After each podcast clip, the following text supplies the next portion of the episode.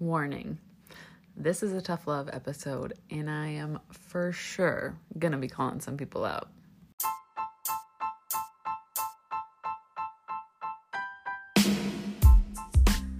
Welcome to the Anxious Therapist Podcast. My name is Jacqueline, and I am your host. I am a licensed therapist, online mental health coach, and I have anxiety and depression. I am here to bring you raw, real, relatable content to remind you we are never alone. And today's episode is no different. Are you ready? Let's do this. Sometimes you turn on the Anxious Therapist podcast and you get like a really encouraging, uplifting, motivating, inspiring message in your ear. And other days, I just call you the fuck out. and this episode is coming from a place of exploration that I am currently doing with my own beliefs. You guys have to remember that whatever inspires the podcast is typically whatever's going on in my life at that time. And I just recently learned about this topic and have been dying to deliver it to you because it is so fucking good and it will change everything. I need you to be so open minded today because it might sting a little bit to hear this message, okay? And that's okay. You're safe. You are here with me, and it is okay to challenge yourself in this way right now. But I want you to know it may hurt your feelings a little. Okay? So stay open minded, stay in this with me. I promise at the end, you are going to be better for it. All right, let's do it. First of all, I would like to start off by letting you know that this is completely unintentional. And if you never were to become aware of it, you would probably never even notice that you're doing this because we all do this in one way or another. This is so common. We are all guilty of it. And today, our goal is to simply get curious about where this might be happening in our lives presently and the potential negative impact of that, and how we can move forward with gentle grace and kindness for ourselves as we continue learning and growing, and hopefully catch ourselves in the act of this thinking pattern so that we can change it. So, what am I talking about? Well, today's topic is confirmation bias. And I am thrilled to dig into this today because the more I learn about it, the more I see it happening in my life, in my clients' lives, and it is powerful. This shit has been studied by psychologists and it is the real deal. So, what is it? What is confirmation bias? This is the filter through which you interpret everything. It is how you recall information and how you look at information and experiences through a lens to confirm what you already believe. Okay, so what are some examples of this? This is looking up quotes on Pinterest about what is a good friend, let's say, for example. And then all the quotes say, you know, if they don't reach out, they don't care. So you're like, yep, that's that's how I feel. That is how I feel. If they don't reach out, it must mean that they don't care. And so then you move forward and you're looking at this information and you're saying, exactly, that is spot on my friends, if they were good friends and they cared about me, they would reach out. But they don't, so therefore that means they don't care about me. Okay? When in reality, those all or nothing quotes are so detrimental because we're all living in our own little bubbles, right? We're going through life at different paces and speeds and with different road bumps and you know things that are happening in our lives and a friend not reaching out does not equate to them not caring. Okay, if your friend does not have the capacity to reach out because they are hustling at work, like they're working really hard to get a promotion, or because they're having marital problems, and right now all of their energy and focus is going into that, or because they are having a baby, or because they are grieving the loss of a parent, or they are, you know, building a new business and their energy is in any one of those things, you cannot look at that and say, yep, they would make time for me if they cared. I cannot tell you how many quotes there are like this online that are so harmful because it's encouraging this idea of if then statements. So, if you cared, then you would reach out. And looking at things in black and white like that can cause a lot of harm and damage to your relationships. But let's say you're feeling lonely. And so you're like, man, do I just have shitty friends or what? So you get on Pinterest and you start seeking out information that fulfills this belief that you have that if people cared about you, they would reach out. So then you find all of these quotes like they're amazing. They're beautifully written and but essentially they all say the same thing. And it confirms this belief that you already have. That is confirmation bias. Okay? You can look at confirmation bias even on the level of like political beliefs, right? We all know that certain news stations are well known for being right winged or left winged, and people who are left wing tend to watch this news station, and people who are right wing tend to watch this news station. Why is that? Because it's confirmation bias. You are actively seeking out information that confirms what you already believe. So even when opposing information is brought to you, you will find a way to negate it. You will find a way to say, you know, oh, that's not false, or or, or that's not true, that's false, or um, yeah, I heard that that was disproven, and you will argue it because you have this bias based on the fact that you already have solidified your beliefs. You're like, here's what I have found to be true, and this is what I believe in. And so everything else must be false. Y'all, this is a scary filter to live by. It is scary if you're not aware of it. Okay, because you can go down the rabbit hole of thoughts and you can always find validation. I do not care what you do in this world.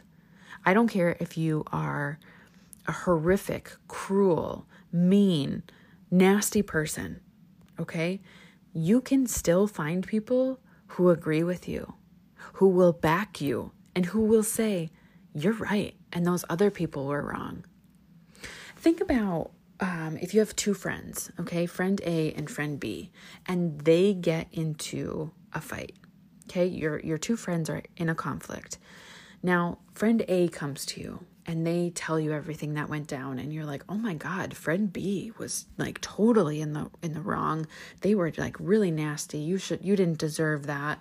I'm so sorry that happened to you. Okay? And then the next day friend b comes to you and says here's all the things friend a did and they were in the wrong and i you know oh my gosh they i can't believe they did that to you. I'm so sorry that happened.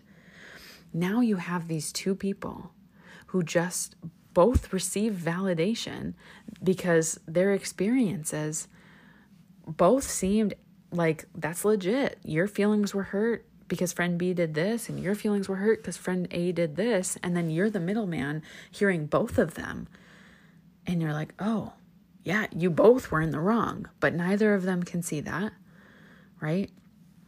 But they both just receive validation from you because you were able to look at them and say, Yeah, that sucked. I can't believe that happened. And you understood their individual perspectives. This happens all the time. And I want to propose something. Think about it this way you are walking around with a pair of sunglasses on, okay?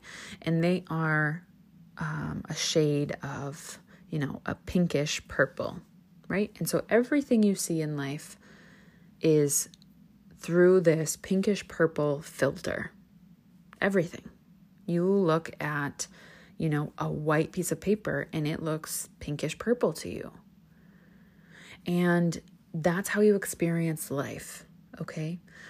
Now, someone else comes and is having a conversation with you and you're you're they have let's say a green filter set of sunglasses on so you're both looking at the same piece of paper and you're saying, no, it's a pinkish purple. It's very obvious that that piece of paper in front of us is this pink purple color.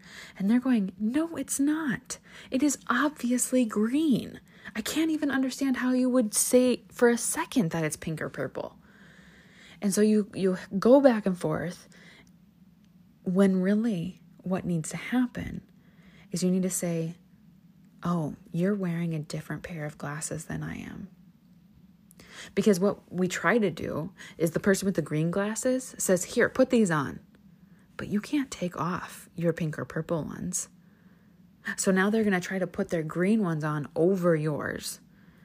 They're like, look at it from my point of view, right? And they're cramming their glasses on your face, but you're like, I now it's just all murky brown. It's messy. I don't know, you know, what the right thing is.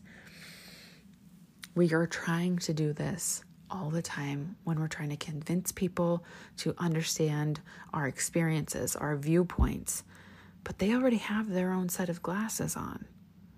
They are perceiving this life an entirely different way than you. And they are seeking out other people. The person wearing the pink and purple glasses is going to seek out other people who have pink and purple glasses on so that they can say, Yeah, that green, what the fuck is that? No, that paper is clearly pink or purple. And then the green glass person is saying, Where are my green glass people? And what color is this paper to you? And they're like, It's obviously green. Rather than acknowledging that, hey, they might have different experiences, life experiences that have changed their lenses so they see things differently. Are you picking up what I'm putting down? This filter that you are constantly seeking information to confirm what you already believe to be true is extremely dangerous. Why do we seek partners so often when you were young, maybe not the person you ended up with, but maybe when you were young, why did your partner remind you of your dad that abandoned you? The same way your dad wasn't, you know, there for you, your partner is not emotionally available. The same way your dad, you know, misused substances, your partner drinks too much. The same way your dad worked and was always absent, your partner spends 80 hours a week at the office. Why do we do that? Why do we seek out someone who fits all of those criteria of things that were so harmful to us? Because of confirmation bias. We seek out what we already know. We believe that that's what we deserve. So we seek it out to fulfill that belief that we already have. That belief that says, I don't deserve a present, loving, engaged, supportive partner. I, be- I, I believe that I deserve someone who is emotionally unavailable, who is not present, who can't support me. Because that's what I've experienced. And so then I seek that out. The same thing happens when you tell a story. Okay?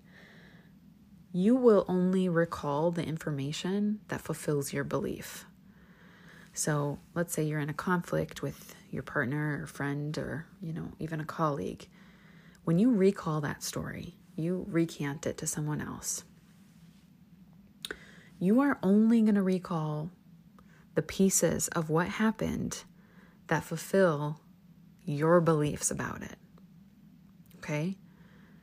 So if you're like, I was wronged, when you're telling the story, you're going to say, here's all the things this person did to me, how unfair it was. They said this, they called me names, they put me down, they, you know, did X, Y, and Z. That was wrong to me. But if we could play the tape back, what else happened? Did you call names? Did you use put downs? Did you start the conflict? Did you create it? Were you yelling and elevated? Right? Confirmation bias. Ooh, it's good. We can't talk about confirmation bias without also addressing negativity bias because the two go hand in hand, especially in our relationships. And that is where these thoughts and beliefs can be so harmful. So, negativity bias is essentially giving more weight to anything that you perceive to be negative.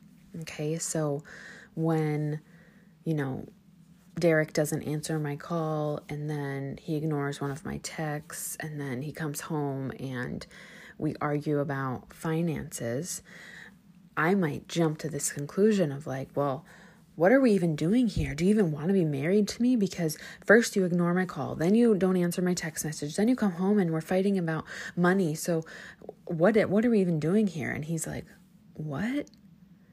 Like we literally just had a nice dinner together. We went for a walk, and now where's this coming from? But I was only paying attention to the things that I perceived as being negatives in our relationship and giving those more weight over things. So I was like, he's like, my phone died at work, and you know, money is stressful. So that's why we were arguing about it. Like, what are you talking about? So I quickly could catastrophize our whole relationship and our lives together because I was focusing on what I perceived to be the negatives. So when you are searching for those things, right? I might be in a negative bias type mindset, okay, filtering everything through that. And Derek comes home crabby from work. Now he hasn't answered my call. He missed my text earlier. We're arguing about finances and he's crabby. I am going to start looking at all of that information through this lens of like, this is it. Our marriage is doomed. We need to get in therapy. Like, we are struggling. And I'm catastrophizing everything. When in reality, what's the situation? What are the facts? Okay. Because this, right now, I'm just searching for the proof that fulfills this belief I'm carrying that our relationship is doomed, when in reality, Derek's going, Hey, I had a rough day at work, my phone died, and, you know, I'm a little bit stressed about money right now. Well, shit. But I was seeking things out to fulfill what I was already believing about the situation. Think about when you reach out to a girlfriend to vent about your partner or another friend who you feel has wronged you or whatever the situation might be, what are you reaching out for? You want validation. You want someone to say, yeah, you're not crazy. He's being a jerk. You deserve better. Right? So we have to be really careful because we often utilize other people to help us fulfill these biases. And it's dangerous, y'all. I cannot say it enough. We have to be able to pause and bring our awareness to our biases. What was I looking for? What was I expecting? How was I ignoring facts and hard evidence to benefit what I was believing to be true? And how can I challenge that moving forward? There is no easy way around this, there's no quick fix. This is about getting to the nitty gritty of holding yourself accountable and being mindful of your thought patterns. Y'all, this is not shit that I would expect you to be able to do on your own. These are the kinds of things that I support you in working through in my coaching programs, but also a therapist could help you with these because I still have my own con- confirmation bias. I have my own negativity bias. I am not immune to this, even though the awareness is there, it still happens. I am learning and continuing to challenge my own thoughts on the daily and I want the same for you too. But you do not have to try and do that on your own. This is extremely advanced kinds of healing. And so please please please seek more support on this or bring this up in your next therapy session or your next you know coaching session if you are working with someone because you will be amazed at what you find just say to your therapist or your coach, like, hey, what do you know about confirmation or negativity bias? And can we explore that? And they might say, I don't know much about that. Let's look into it together. And they might say, hell yeah, let's dig into that. I've noticed this, this, and this are happening. That gentle curiosity and willingness to explore your own thought patterns is the very thing that changes your life. That will change your life. Being able to explore why you think the way that you think, what those patterns are, and how you can start changing some of those things is incredibly transformational. So I hope that you will move forward getting curious about your own brain.